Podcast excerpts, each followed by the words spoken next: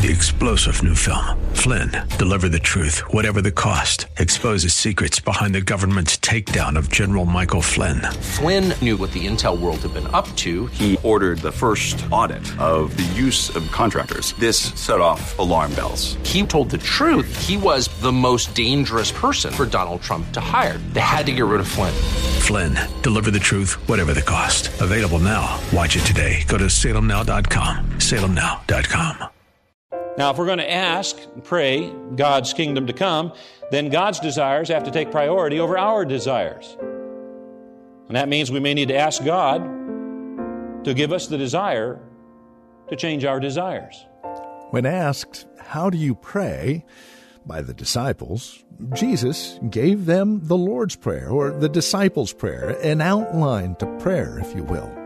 And that's what we're focused on today here on Study Verse by Verse as Pastor Leighton Sheely takes us back to our message called Powerful and Effective Prayer. We're taking a look at this Lord's Prayer, Disciples' Prayer, here in Luke 11. Won't you join us? Once again, from Church of the Highlands, right here in San Bruno, here's Pastor Leighton Sheely with today's broadcast of Study Verse by Verse. Jesus wanted us to know that the Heavenly Father is without comparison. He said, Ask and it shall be given you, seek and you shall find, knock and it shall be opened to you. If ye then, being evil, the best Father compared to God the Father is evil. If you then, being evil, know how to give good gifts to your children, how much more shall your Father which is in heaven give good gifts to those that ask him? God is the model father. He's the perfect father, and he wants to provide for us abundantly. James writes, Every good gift and perfect gift is from above, and cometh down from the Father of lights, in whom there is no variableness, neither shadow or turning. It's, God never has a bad day. God is the same yesterday, today, and forever. God wants to provide for us. We don't pray to the supreme being. We pray to our Father, our Heavenly Father who wants to give us good things if we'll only just ask. Now, Jesus didn't say to pray to Mary or a saint. Jesus said to pray, Our Father. Some people have been taught that their prayers are going to have better success if they're directed to someone other than the Father, but that's not what Jesus taught or modeled. Jesus said, when you address your prayer, address your prayers to our Father. And we are privileged to be able to pray to God, our Father. You see, only God's children can truly call him Father. Who then is a child of God? Apostle John said, As many as received him, Jesus Christ, to them he gave the right to become children of God. Now, if you've received Jesus Christ, then you are a child of God. And if you are a child of God, then you can address God as Father, our Father. Hallowed be thy name. The phrase reminds us that we're not to take this privilege of addressing the creator of the universe casually or flippantly. God may have invited us to personally commune with him, but he is still God and he is still to be honored as God. Now, hallowed is an archaic English term. It's translated in its various forms saint, sanctify, sanctification. To sanctify means to set apart as something special. Now, our lives are filled with people and things that demand our attention and affection. And we have lists of things that we, we, we consider as, as part of that attention and affection. But Jesus Christ should never be listed among them. Jesus Christ is not just another part of our lives. He is the center. He is the source. And we live for His glory. Thy kingdom come, thy will be done. Now, there's two ways of interpreting this phrase, and both are biblically accurate. It could be a reference to Jesus returning to earth to establish his earthly kingdom as described in Revelation, but it can also refer to him establishing his throne in our lives. You know, so many of our prayers are self centered, they're about us, our needs, our desires, our dreams, our comfort, our kingdom. And we end up praying, asking God to bless our kingdom rather than recognizing that we are here to bless His kingdom. Jesus prayed in the garden, Not my will, but thine. It's not about us getting our way with God, it's about God getting His way with us. Now, this can be one of the more challenging parts of the Lord's Prayer to pray. Let me see if I can explain. You know, when I was a child, I dreamed about being locked up in Disneyland. I dreamed that, you know, everybody went home except a few operators and a few of my friends, and the lights were still on and the rides were still running. Space Mountain, no waiting. I dreamed about being locked up in Disneyland. I, I was not mature enough to understand that whether you're locked up in Disneyland or locked up in jail, you are still locked up. Now, some of us are locked up in habitual sins that are pleasant. We know that the activity is not pleasing to God, but we really don't want to leave because we're quite enjoying ourselves. And we're not bound by anything other than our desire to put our desire first. Now, if we're going to ask, pray God's kingdom to come, then God's desires have to take priority over our desires. And that means we may need to ask God to give us the desire to change our desires. Now, some of us really don't want Jesus to return and establish his earthly kingdom too soon, because that would spoil our plans.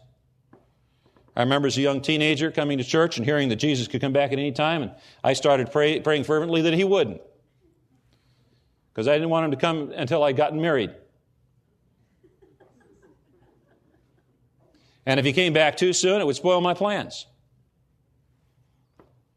and some are busy building a business or waiting for retirement or have some other reason why Jesus' soon return would be an inconvenience to their plans. Praying effectively means changing from my will be done to thy will be done in heaven and as it, as it is in heaven, on earth as it is in heaven.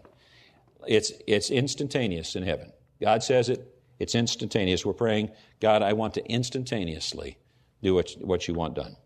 Give us this day our daily bread. American believers tend to gloss over this phrase because we're a land of plenty, and it's rare for any of us to go to bed hungry if it's, if it's not by choice. And this phrase is not insignificant to Christian believers who are suffering from famine in Africa.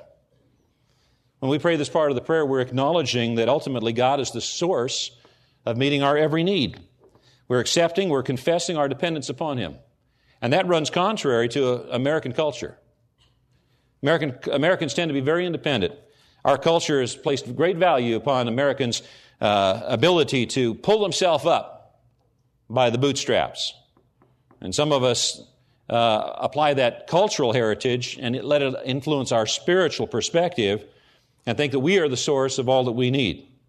The reality is that even if we have worked for everything we possess, the physical strength and the soundness of mind to perform our duties has come from God. And so when we pray this, we're confessing that we are dependent upon God. And the fact that we are asked to pray daily for our daily bread indicates that our prayers should be daily. God, Jesus doesn't specify a particular posture. Scriptures, you can stand, you can sit, you can kneel, you can be prostrate on the floor. Jesus doesn't specify. Doesn't specify a specific location, but it says that we should pray daily for our daily bread.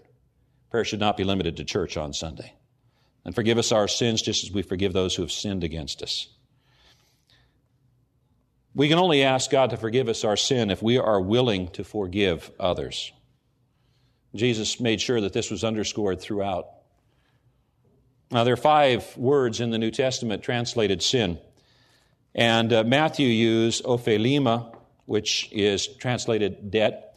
And Luke uses hamartia, which is translated trespasses, and that's why we have two different versions of the spoken Lord's Prayer. Some of you have been raised to pray, um, forgive us our debts as we forgive our debtors. Others have been taught to pray, forgive us our trespasses as we forgive those who trespass against us. Somebody asked me which way is the correct way, and the, and the biblical answer is both of them are. Because both of them are biblical. a true Christian does not see God's promise of forgiveness as a license to sin. And if we want to truly experience the forgiveness of God, we have to be willing to forgive others. And lead us not into temptation, but deliver us from evil. You know, Satan is a cunning adversary, and the only way that we're going to ever be successful at living any portion of our life in a fashion that's pleasing to God is with God's constant guidance and protection. we need to be continually praying, God, protect me from sinning against you. Now, when, you, when we think we can do it on our own, that's when we're most vulnerable to the crafty schemes of the devil. The devil has been working at this a long time, and he's honed his skills in dealing with mankind. His time is limited, and he has nothing to lose. He's going for broke. He's doing everything that he can to tempt believers into failure. And when he succeeds at tripping up a, a believer, he injures their testimony and their effectiveness. He may also be successful at causing a schism in their relationship with their Heavenly Father. Anything that causes shame or division brings satisfaction to the devil. And we as believers don't want to bring any satisfaction to the devil. We want to bring satisfaction to the Lord. We don't want to stumble, but we need God's guidance and protection to be able to be faithful. And so we pray and lead us not into temptation, but deliver us from evil. Now, if prayer was a priority for Jesus, it needs to be all the more so for us if we are to fulfill the purpose for which God created and redeemed us. Prayer is effective when we pray to our Father, knowing that He loves us as a perfect Heavenly Father. Praying, not my will, but thine be done. Well, we have closed out our time together today just a moment early that we might return to Pastor Layton once again, and we'll do so here in just a moment. To learn about Church of the Highlands here in San Bruno, or study verse by verse, we invite you to visit our website, highlands.us. That's highlands.us. It's there that you'll get information about this broadcast, listen to past programs, past sermons by Pastor Layton. You'll also learn about Church of the Highlands here in San Bruno, where we meet, service times, directions. It's all there again at highlands.us. Well, we did close out early as we have been spending our time here in Luke 11 looking at the Lord's Prayer. We wanted to close out with a moment of prayer using the Lord's Prayer. So let's do that, shall we? Once again, to close out our time together here on Study Verse by Verse, once again, Pastor Leighton Sheely. Our Father, which art in heaven, hallowed be thy name. Thy kingdom come, thy will be done, in earth as it is in heaven. Give us this day our daily bread. And forgive us our trespasses, as we forgive those who trespass against us. And lead us not into temptation, but deliver us from evil. For thine is the kingdom, and the power, the glory forever. Amen. And amen. We hope and pray that our time together these last couple of programs has encouraged you in your prayer life. If it has, we'd love to hear from you. If you're still challenged, again, we'd love to hear from you and help encourage you in your walk and prayer life with Christ. Highlands.us is a great place to go. Highlands.us. Tomorrow, we're back in God's Word as we study verse by verse. Three star general Michael J. Flynn, head of the Pentagon Intelligence Agency, knew all the government's dirty secrets. He was one of the most respected generals in the military. Flynn knew what the intel world had been up to, he understood its funding. He ordered the first audit of the use of contractors. This set off alarm bells. The explosive new documentary, Flynn, Deliver the Truth, Whatever the Cost, uncovers the facts behind this scandal. Flynn told the truth. He was the most dangerous person for Donald Trump to hire. I find out the worst enemy that I'm going to face in my life is right here in America. They took my assessment and they wanted me to change it. And I was like, I'm not changing it. They had to get rid of Flynn with in depth interviews, archival footage, and never before seen personal records of the man behind the headlines. I just felt like I was drowning. Flynn, deliver the truth, whatever the cost. Available now. Watch it today. Go to salemnow.com. Salemnow.com.